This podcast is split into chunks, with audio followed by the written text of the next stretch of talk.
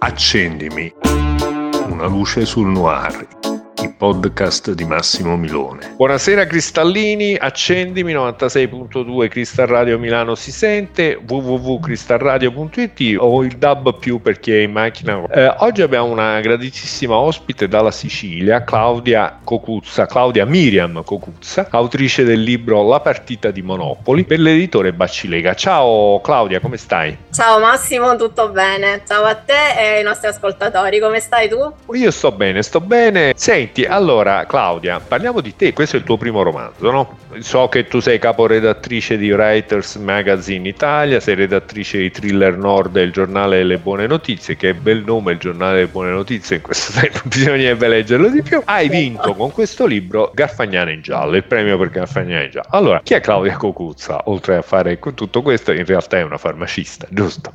Fondamentalmente sono una farmacista. la mia professione è quella di farmacista. Prima ancora sono una mamma, sono mamma di due bimbe, sono protagoniste del mio romanzo, queste sono le figlie del maresciallo Barbagallo. Sono farmacista, vivo in un paese siciliano che è incastonato tra il golfo di Taormina e l'Etna. È anche il posto in cui ambiente il romanzo, lo chiamo Castellace ma è Calatabbiano, il paese in cui vivo. E quindi sì, quando mi rimane tempo scrivo, sono redattrice di tutto quello che hai detto e mi bastano 24 ore, non so come, ma me le faccio passare. Senti, ma quando hai iniziato a scrivere come autrice, perché tu hai scritto anche dei racconti, hai sempre avuto questa passione o ti è scoppiata all'improvviso? Allora, eh, credo di sì, ma di non averlo mai saputo e di non averla coltivata questa passione fino a qualche anno fa. Poi ho iniziato un corso di scrittura creativa, un po' per gioco, e lì è nata l'idea della partita di Monopoli. E poi da lì sono iniziate le collaborazioni con le redazioni e quindi tutto ha assunto un peso diverso anche nella gestione quotidiana. E quindi sì, poi dalla pubblicazione della partita di Monopoli è cambiato un po' tutto. Adesso ho una visione un po' più professionale di quello che prima era solo un hobby. Certo. Senti, come mai questo titolo? Perché c'è in mezzo il Monopoli, un gioco che esiste da non so da quanti anni, perché io me lo ricordo da ragazzino, c'era cioè il Monopoli e tuttora sì. esiste, insomma, con alcune ovviamente cambiamenti e miglioramenti. Ecco, come mai questo titolo? Come allora, mai di riferimento al gioco? Cioè. Allora, ne esistono diverse versioni. Il Monopoli di cui parlo nel romanzo è la versione dell'imbroglio ah. ed è sì, è la versione a cui giocano le figlie della protagonista di Stefania Barbagallo e a cui giocano le mie figlie. Io l'ho scoperto così. Stefania, non, sapevo, non sapevo esistesse un monopoli dell'imbroglio. Eh, ma infatti mi chiedono, ma te lo sei inventato? No, esiste.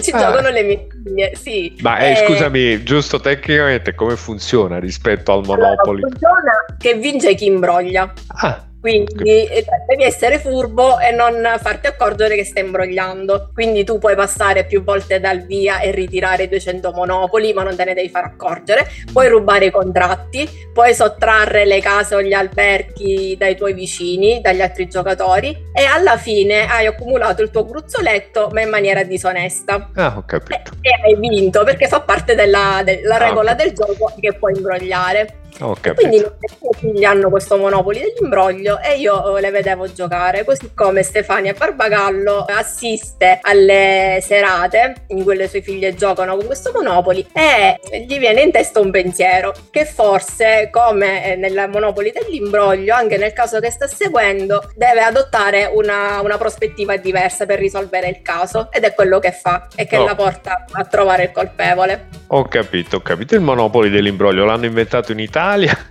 Sì, sì.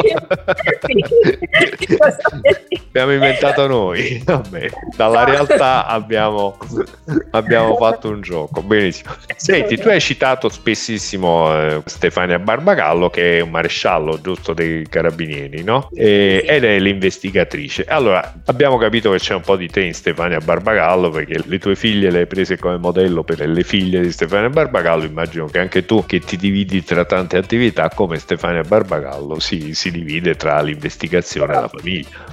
Eh, ma io in tutto ciò mi sono sdoppiata in questo romanzo perché le protagoniste sono due. C'è mm. l'investigatrice tradizionale che è Stefania ed è il maresciallo dei carabinieri, ma c'è Clara Martinez che, che fa la, la farmacista. Che fa giustamente la farmacista. Però dal banco della sua farmacia riesce a recuperare delle informazioni utili sotto forma di pettegolezzo, di chiacchiere di paese, che poi gira a Stefania e che le sono utili per risolvere il caso. Le mie due protagoniste sono loro, sono me sdoppiata. Come personaggi, diciamo, cosa c'è di te in questi personaggi e cosa invece hai creato inventando, ovviamente? Allora, di me c'è sicuramente la curiosità in entrambe, eh, l'ho, l'ho, riversata in entrambe, cioè la, la curiosità nei confronti degli altri, la curiosità nell'ascoltare, nel cercare di capire cosa c'è dietro la facciata oppure certo, dietro certe espressioni. Noi italiani, ma soprattutto i siciliani, parliamo tanto con i gesti e con lo sguardo ed è quello che ho imparato a interpretare in farmacia. Cioè spesso mm-hmm. le persone mi raccontano qualcosa che io però riesco a interpretare in un altro modo osservando come si muovono ed è quello che Stefania fa durante gli interrogatori. Quindi lei ascolta ma guarda la gestualità e quindi di me c'è questa curiosità nei confronti degli altri. In Stefania eh, c'è la mia mamma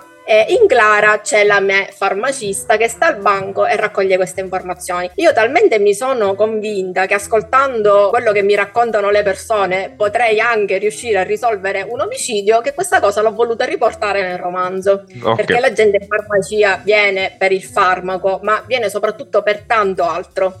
e ci sono tante persone che hanno bisogno di parlare, e quindi quei dieci minuti che stanno qui al banco a raccontarti i loro problemi per loro sono importanti, ma lo sono anche per noi, perché certo l'aspetto più bello della mia professione, al di là della dispensazione del farmaco in sé o del consiglio certo. professionale. In un piccolo centro sicuramente il farmacista o la farmacista nel tuo caso, insieme al non so, il maresciallo dei carabinieri, e, non lo so, al notaio o al parroco, sono le persone importanti del paese o comunque le persone che, con le quali ci si confida per un consiglio, per un, anche extra professionale. Immagino che anche tu ricevi confidenze che non riguardano solo i malati malanni o le malattie. Ma io leggo le bollette della luce, oppure se arriva una multa, oppure quando devo andare a ritirare la pensione, cioè facciamo anche questo tipo di consulenza, ma va bene così. No, no, va bene, è chiaro, diciamo sono quelle umanità varie che si incontrano nei piccoli centri. Per Senti, ecco, va. allora noi abbiamo parlato di Stefania e di Clara, però attenzione, diciamo cosa si può raccontare di questo libro, perché è una cosa che io faccio sempre quando parlo con autrici noir, evito evito di raccontare io qualcosa, lascio a loro l'incombenza, così se commettono errori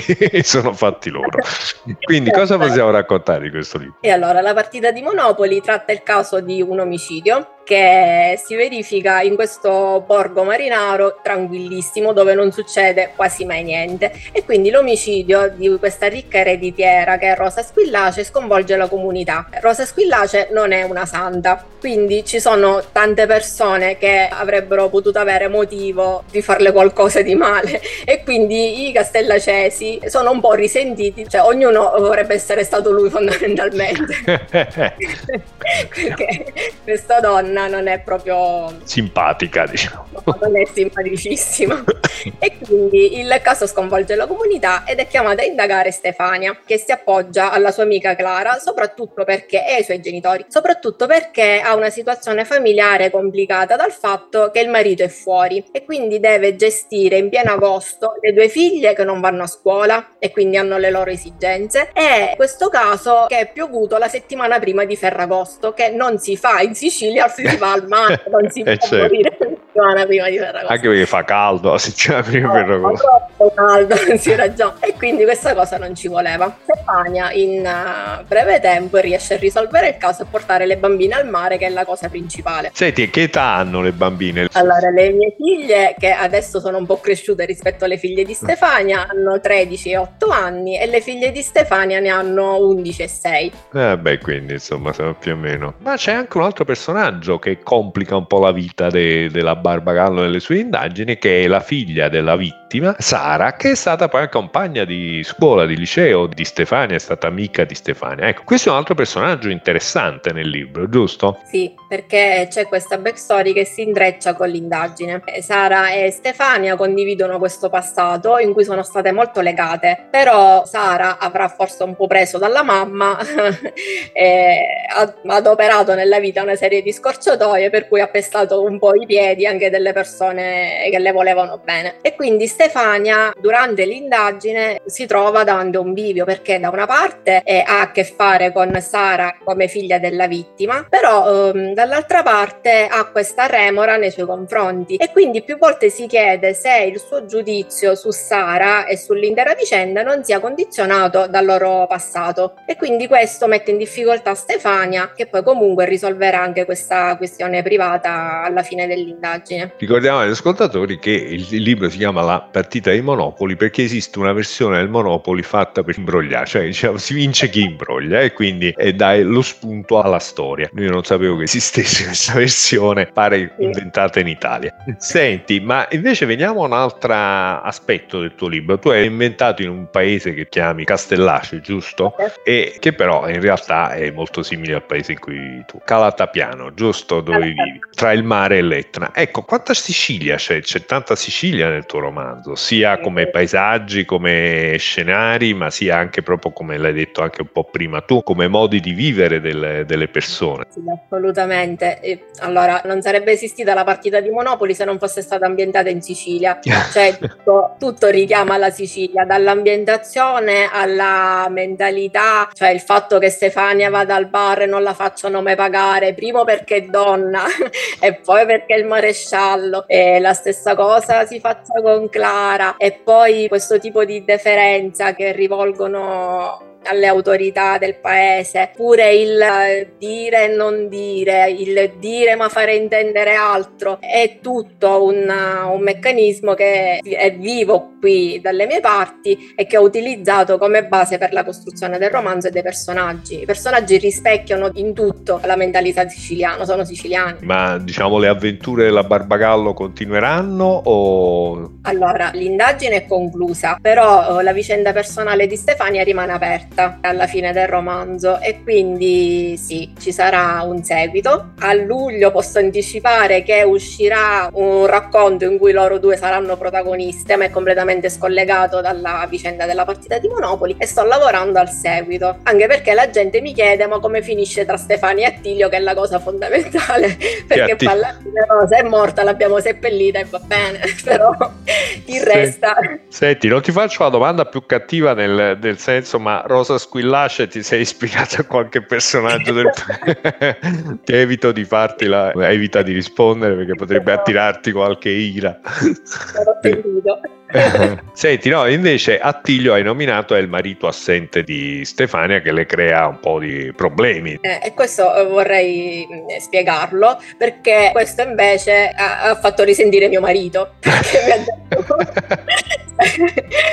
ora voglio dire, le bambine si chiamano come le nostre bambine, tu ti sei sdoppiata, ora spiegami io come mi devo rivedere. Questo ha detto no, allora. Marito eh, l'abbiamo inventato di sana pianta, dai. L'abbiamo inventato di sana pianta e me ne sono uscita in questo modo, no. perché mio marito è commercialista come il marito di Clara. In realtà ho costruito il marito assente di Stefania, totalmente l'ho inventato. Il marito di Clara non rispecchia mio marito, ma rispecchia mio papà. Mio papà si chiama Massimo come il marito di Clara e mi sono ispirata più a lui e quindi adesso mio marito avrà un altro motivo di risentimento questa cosa dire. Ho capito. Allora, se sopravvivi al risentimento di tuo marito e riesci a completare l'opera che stai scrivendo la seconda, diciamo, indagine della Barbagallo, io sarò molto lieto poi di ospitarti nuovamente qui a Crystal Radio per una nuova per raccontarci una nuova avventura di Stefania Barbagallo. Intanto ti faccio tutti gli auguri per il libro, in bocca al lupo per il libro e, e niente, quindi a questo punto a luglio esce un racconto, ma a luglio fa caldo, quindi